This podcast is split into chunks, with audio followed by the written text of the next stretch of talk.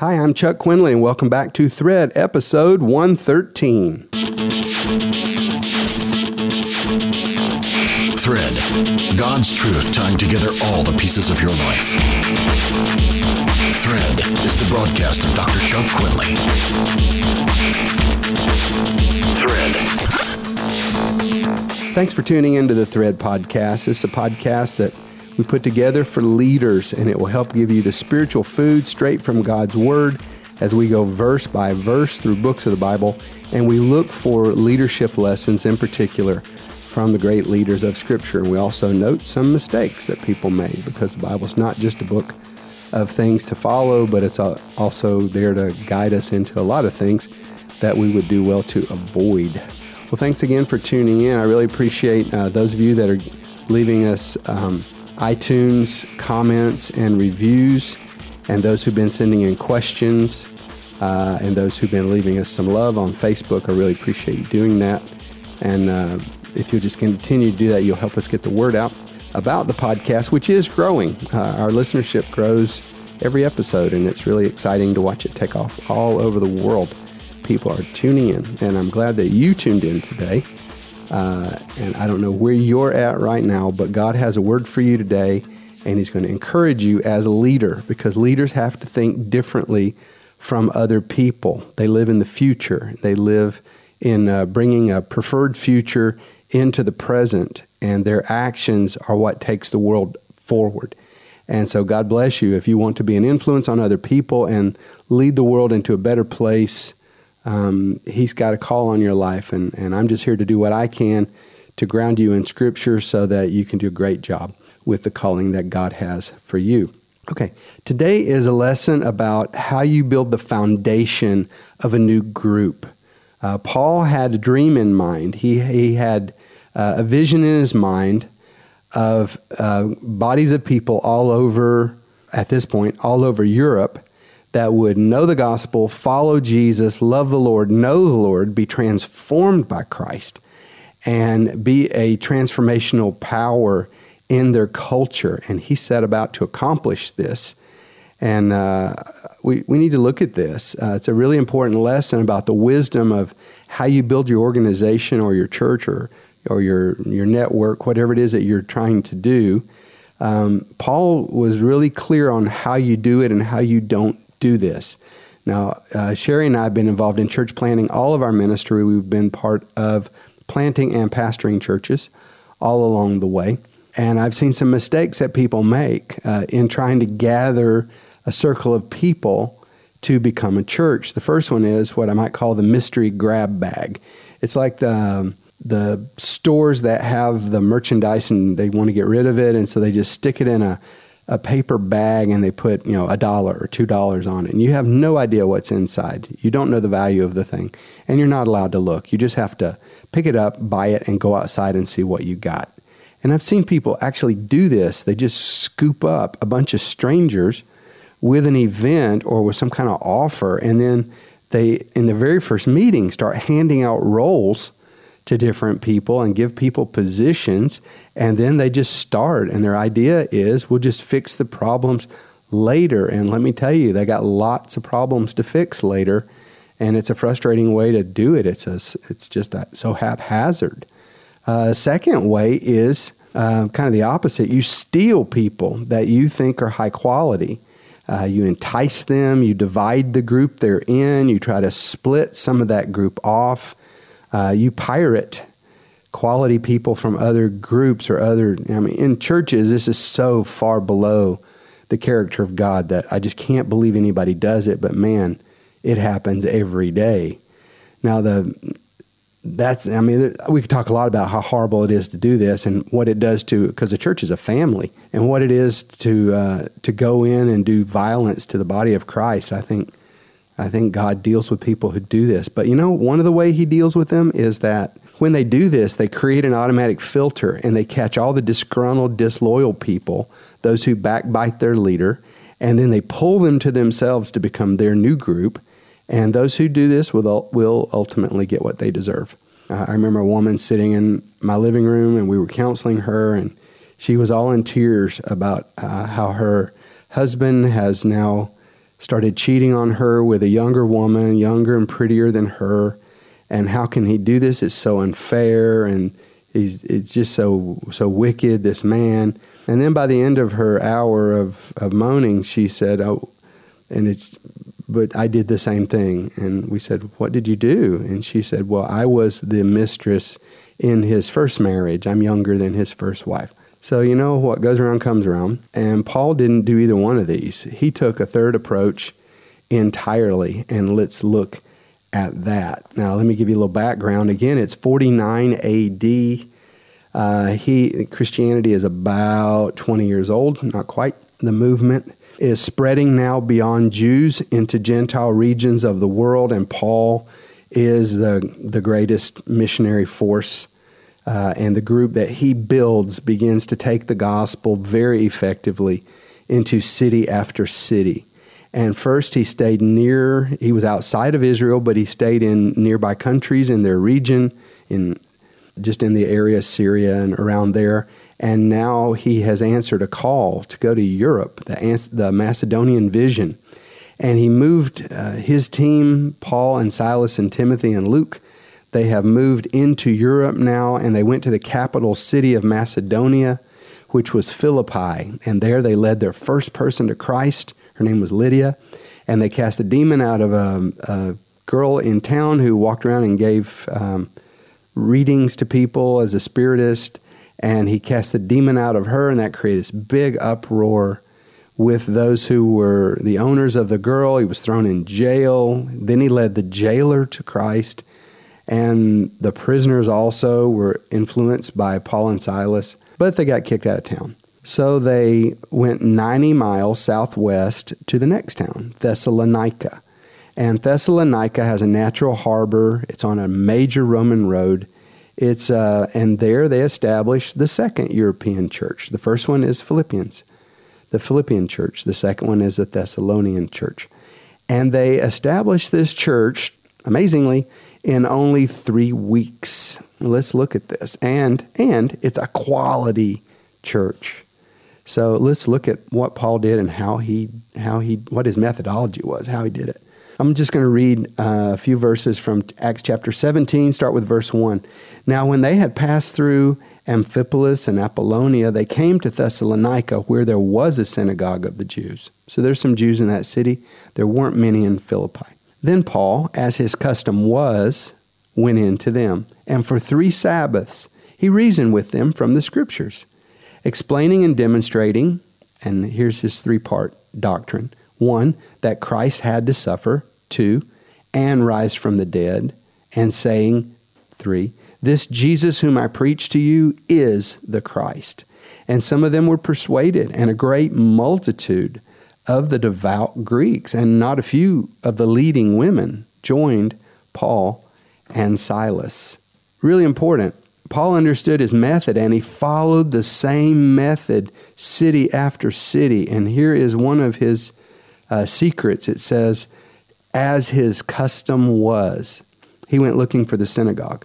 Paul was searching for the social places, those watering holes in the culture where high-quality, sincere, spiritually sensitive people gathered regularly, and where these people had already become a network of friends.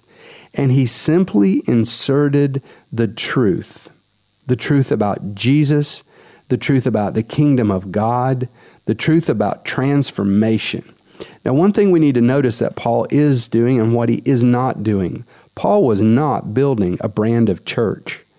You know, the, the whole modern, I've pondered this, and I, I don't know where it started, and I don't, frankly, know what to do about it, but you know, it's, it was unthinkable in the early church that anybody would give a name to the thing that they were doing and make it a separate brand. They were just believers in Jesus. That's all there was to it. They didn't think of it organizationally, and they certainly weren't trying to brand it and logo it and, you know, do all the kind of stuff we do today automatically. It was, it was a movement, and he was not intending to build a new brand of, of gathering place. What he was inserting was not an organization. He was inserting truth. He was inserting uh, values. He was inserting a point of view, and a specific doctrine. And he, all of that is wrapped up in what Paul calls the gospel. And Paul became totally confident of the power of the package of this ideology, that once he released the gospel around people, especially people who knew their scriptures, because it was the truth of God. He wasn't, uh, he hadn't made up something new. He had received a revelation from God himself, and this revelation was in the Old Testament. And there were millions of people that had already studied the Old Testament and had it in their heart and worshiped Jehovah God. And Paul just simply was bringing them the new prophetic message that was right there in front of them all the time. He just brought them the truth, and he had so much confidence that once he released the truth, the truth would do its work. Now, these people went to synagogue weekly, although most of them were not Jews, as we see. They weren't even converts. They weren't even like Gentiles who became Jews, because it, it wasn't a matter of just going to synagogue. You had to be circumcised, change your dress, change your food, uh, follow the law. Your family defiled you, so your family, you had to distance yourself from your relatives um, in many levels. And so it was a massive decision. And a lot of Gentiles who did believe in Jehovah and they believed in the Scripture, they did not uh, they did not go that step. They were not willing to cut themselves off from their family. It didn't seem right to them uh, to do that, and so they didn't. But they did attend synagogue, and they were allowed to, to sit behind a partition. Uh, they couldn't mingle among the Jewish crowd because, again, they would defile them. Uh, ceremonially, but they stayed in their zone to hear the word of God. And so those were the people especially that tuned into Paul. They were they're sort of second-class citizens, and their heart had already connected to the deeper truths of the Scripture without becoming uh, distracted by the numerous ceremonial uh, rituals that were also contained in the Old Testament. Somehow they got through the truth of the law and we're able to see that those other things were at a different level as far as personal authority and, and lifestyle. So, you know, the, this long discussion, I guess, is what I'm tapping into about uh, how the law affects Christians today, how much of the law we're supposed to keep. And I think most people are, are pretty clear that we're, uh, we're not bound by all the ceremonies in the law, but that there is a moral law contained in Scripture, and everyone in the world is bound by that. Anyway, Paul had no desire to split this group. He wasn't there to trouble them. He had a deep burden for his people, and he knew that the people in that synagogue, most of them were just as lost as the Gentiles were, and they were lost because they were without Christ. And Paul was willing to die at their hands. He says later he's even willing to go to hell if they could all believe, for the opportunity to deliver the truth to them. So, Uh, I mean, Paul did bring conflict. When he came in the synagogues, he brought conflict with him if you didn't want to receive the new message. But, you know, it wasn't important to Paul that we we keep everybody in the, you know, in the lifeboat that's about to go over Niagara Falls and just keep everybody happy. He didn't mind stirring it up. It's like, get out of this thing. I know it feels secure to you, but you've got to go to God. You're still headed for judgment. Your life is not pure before him, though.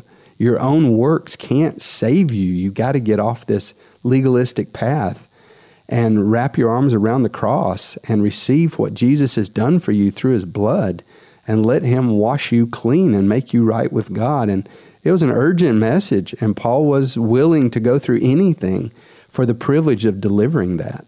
Now, I want you to ponder one more time uh, the method that Paul had. He he came to people who were already a network of friends, and he inserted a, a truth they did not know. It was always the truth.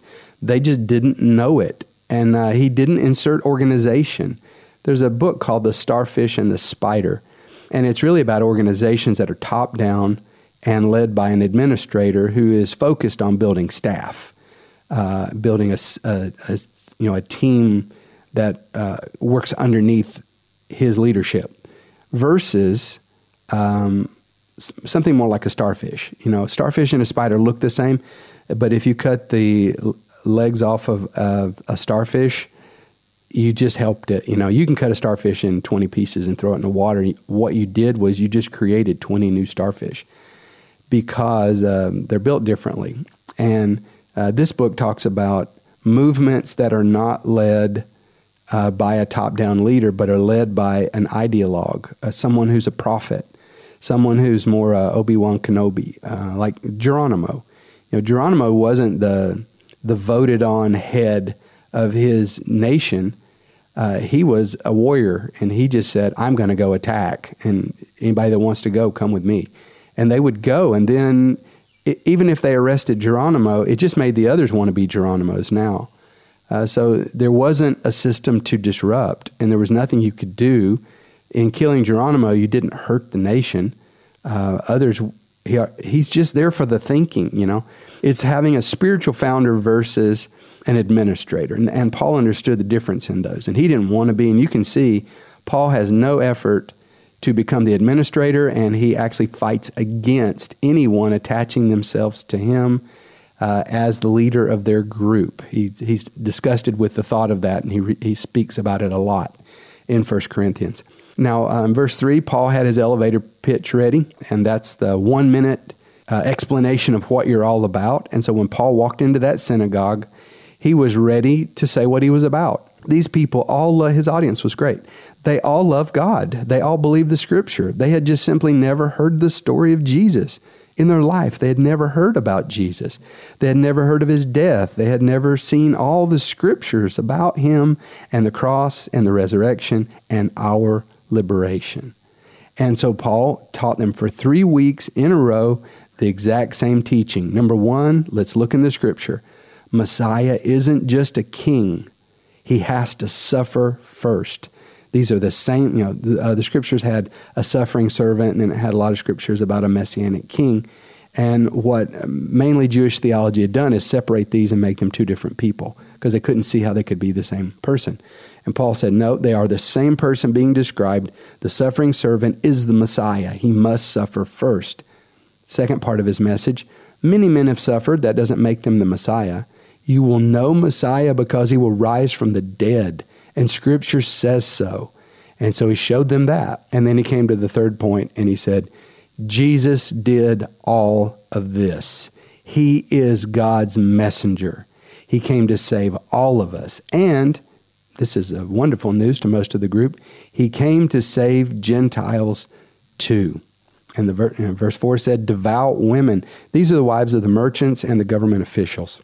Uh, devout women believe the message, Jews believe the message, Greeks believe the message, and Paul ends up with this ethnically diverse circle of people who really believe the gospel and are changed by it. And the scripture says, and I like how the, the phrase is turned, it says they joined Paul and Silas, because that really is how this works. People buy into you before they buy into your message. And this crowd has joined Paul, and they've joined Silas. So they join Paul and Silas. They have a personal bond that connects them to the message, and this bond is with the one who brought them the gospel. Well, that's the wonderful good news. Then we run into trouble again. Paul always, I like that he's so tough about this because he can anticipate this is going to happen. Uh, he just doesn't know when it's going to happen. So in this case, he got to go for three. Imagine the tension. He's gone for three weeks into the temple. And I mean, there's excitement. I mean, the synagogue. Uh, and synagogues were not large. So he's gone in there. You could feel the buzz in the room. You know, the first time he's a stranger. After he speaks and says what he says, oh, wow, now there's lots of energy. And he's got the whole week to follow up and spend time with the people who want to talk more about this. And we can we can anticipate that he was in their houses. And so, you know, this is twenty-one days of teaching, and he's in their houses, and he's showing them the scriptures, and he's he's dialoguing with them, and people are doubtless being baptized. And, you know, there's change going on. The second week he comes back, well, now everybody knows what he's about, and I'm sure the place is packed. And there's a group in there, as there always are, you know, as there always is, there's a group that, I don't know, it just seems like even God's Spirit has a very difficult time with empowered, conservative, traditional, religious people. They're just different, you know, when they have power, they don't want to lose their power, and out of fear, and this scripture says out of envy, you know, out of their insecurity, they see the the uh, impact that Paul's having. They see the excitement and the exuberance, and it could have become a whole synagogue of God-following, celebrating people. You know, the, the word was clear. Paul was a great Bible scholar, and he was showing them it's right here. Jesus is a Jew. He is the Messiah. He's the Savior of the world. The Scripture says he would be, you know, but the Scripture says out of envy, they began to start this big riot, and they went and found evil people that they could incite to join them, and they created an uproar. Verse five, they made a mob, and they tried to come and get Paul, who was at that point staying in the home of someone named Jason, and somehow Paul found out about it, and the brothers were able to get him out of there. So when they burst into the house and he's not there, then they grab Jason, they haul him Uh, and some other brothers, according to verse six, to the rulers of the city. Now, the devout women who followed with Paul might have been some of the wives of the rulers of the city. And so these guys are already um, a little bit troubled at what's going on with their wife. Uh, and so they, they come down hard on them. They... Uh, They take security. At least they don't beat anybody this time. They take security from Jason. They arrest him, and then they set bail, and they set the time for the hearing, and then they let him go. And once again, Paul has to move out of town. So he does go. He doesn't go very far. He just goes a few, a few uh, cities down the road, and then he sends Timothy back. He actually sends Timothy back two more times in the next year. And he writes to them the first book of the New Testament, First Thessalonians, as he writes back based on what Timothy is coming to tell him. And he writes this beautiful letter to the Thessalonian church. And he says to them, you know what? You guys are famous for your faith. So this is a solid church. They're a blessing all over the province of Macedonia. And another thing that we see about this church was that they knew their Bible. They knew their scriptures, and that by the time he writes them, this is only a year later. And Paul, as far as we know, left them no system of government. He didn't leave them leaders. He didn't leave them, uh, you know, he, he didn't set anything up. They were built around an ideology, and they were built around the scriptures. And these people were still hammering out doctrines based on what Paul said, and based on now how they the blinders were off of their eyes and they saw the scriptures differently. And they are, by the time he writes them, and again, this is a year later, they're working on the theology about last things, the dead, resurrection from the dead, the second coming of Jesus. And Paul writes in the in the book to the Thessalonians and the second book his most detailed understanding about these things, including a doctrine of a thing called the rapture that we talk about uh, these even up till these days. It was a powerful, growing circle of believers, and they were fueled with faith and worship and outreach and a love for God's word, all without very much uh, further involvement from Paul. Uh, he started with quality people, and he trusted their ability to hear from God and to walk with God once they had had the same experience that he had had. And he built his work not on organization, but he built it on ideology and on experience with Christ. He wanted them to believe the right thing, know the truth. I guess I should say it that way. He wanted them to know the truth, know it for themselves, experience it for themselves, and let organizational wrappers come and go and change as they needed to. See, Paul thought kingdom versus denominational. And, you know, the church was never a building for three hundred years. And these people, as far as we know, didn't have a building. And they didn't need one because they were a movement, not an organization. And movements are powerful, and they are difficult to contain. And the gospel began to spread across Greece and then throughout all of Europe. So powerful example of how to start new things, especially new things related to the expansion of God's kingdom. I would love to hear from you. If you want to write me personally, my personal email is chuck at quinley dot com. You can write me there. If you enjoy the Thread podcast, please uh, go to quinley dot com slash love and give a little note out to your Facebook friends. Tell them about the Thread podcast, and they can find it on quinley dot com. We appreciate you doing that. And also, if you'll go quinley dot com slash iTunes and give us a rating on face, uh, sorry, on the iTunes network. We would really, really appreciate that. That's all for now. See you next time on Thread. Thread is the broadcast of Doctor Chuck Quinley. Log on to Quinley dot com.